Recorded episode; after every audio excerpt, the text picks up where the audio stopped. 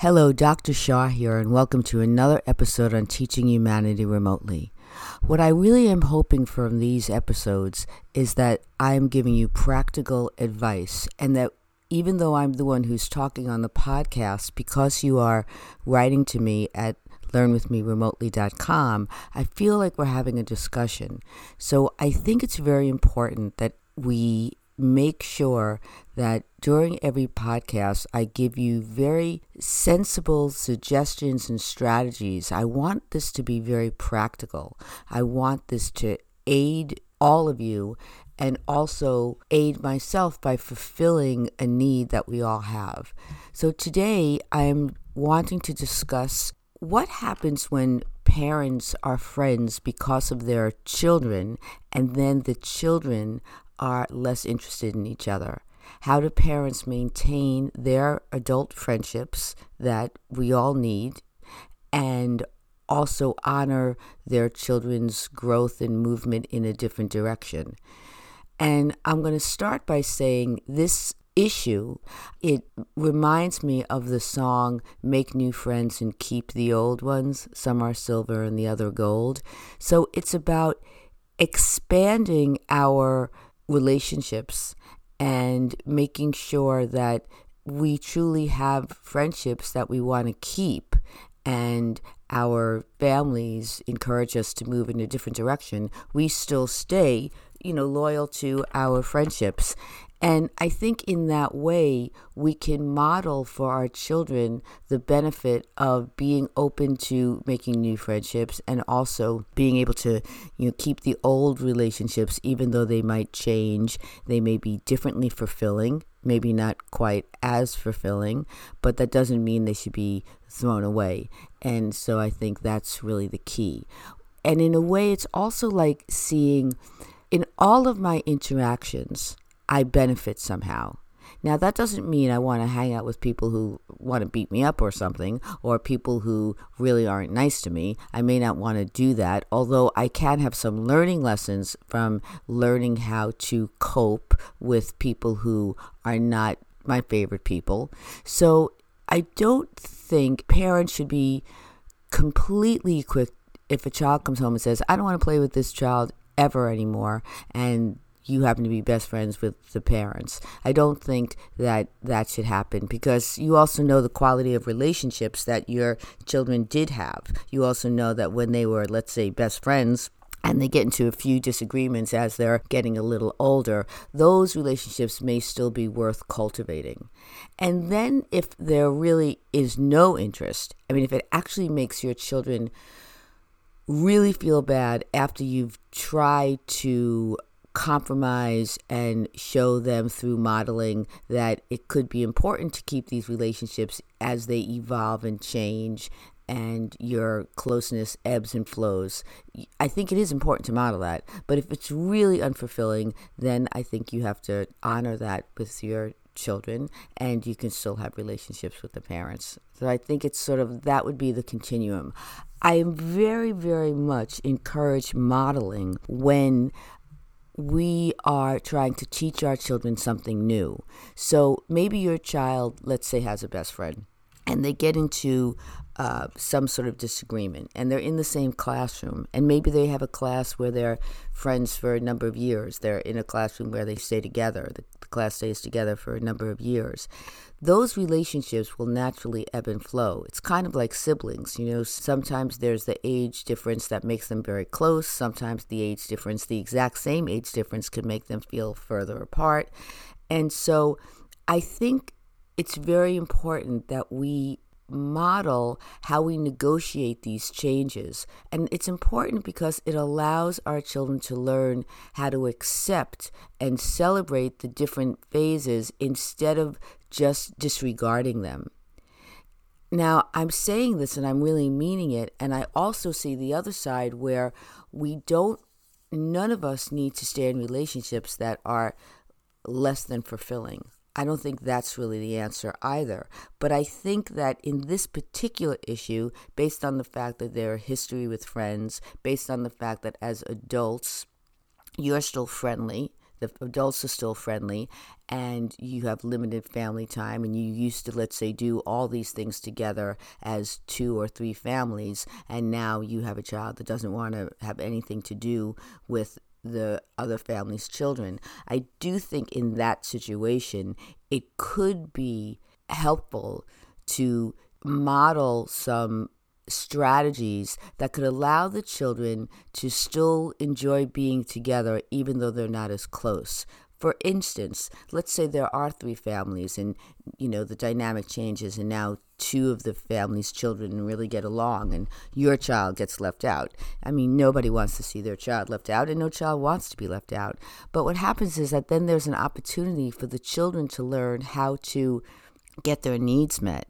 And by disregarding the relationship entirely, not only are you denying your child a learning lesson or many learning lessons, you're also having to give up your adult friendships. So I think the first thing that needs to happen is in order for this to be achieved, one thing that needs to happen is that the adults need to not take it personally that their children are no longer getting along as well as they used to the adults need to not make their children or the other children wrong. That's really important because if you make your children wrong or the other children wrong, it will impact your friendship negatively. So there has to be an agreement and that provides you adults with a learning lesson. You see, that's the thing. When things get hard, sometimes we just walk away, and that may not be the best time. Now, I'm in a stage in my life where I only want to be in friendships that uplift me and champion me, and that I uplift and champion. I don't want to be in any relationship that when I leave, I feel unfulfilled, I feel lonely within the relationship and I don't feel good about myself. Those are not the friendships I want to be in. Now, as a child, I can have moments of those uh, what I would consider negative feelings, but it doesn't mean I should walk away because I don't know yet why I have those feelings. I may blame it on the other person when in fact I was the one who closed down because I was insecure or uncomfortable in my own skin. So I think it's a little different at different phases. I no longer am in the workforce where I have to be in relationships that may not make me feel the best about myself. I, am no longer in that position. When I was in the position as a younger adult, those kinds of relationships did provide me with learning lessons that I now get to utilize. And now I only have relationships that I want to be in. I have no relationships that I have to be in and I have no relationships that I don't support and that I don't feel supported in. And yes, it would be fantastic if it, that happened during our entire life, but that's not always the case. So if you have a child who is really, really close to another child, and as they grow, they become less close, I think then there's a continuum of interactions. And I think to utilize the continuum to keep new friends and and uh, keep to utilize the continuum to keep old friends and make new friends, to understand that as we develop, we may change our appetite, but that doesn't mean that we want to be unkind to our old friends. And that I can enjoy being with different types of people in different kinds of ways. That's the other thing. I think that as we start to change our friendships, one of the things that I think is really good to remember is that, hey, you know, there was a time when I really enjoyed being with you, and now it's not as pleasant. So, what's going on there? Why isn't it as pleasant? Oh, you know, now we're getting too competitive with each other and that doesn't feel good. So when we're together, is there a way that we can not be competitive to make it feel better? Is there a way that we can do something different that will make it feel better? Or is it that we really don't have a lot in common anymore and we really could still care about each other, but at a distance. So you can all figure it out. And you can figure it out without violating of a boundary, without forcing a relationship, and without taking it personally. And even to teach your children to not take it personally. You know, we're allowed to want to do different things and to grow and to change. But I think that if you really have adult friendships and your children no longer want to be together as often as they once were.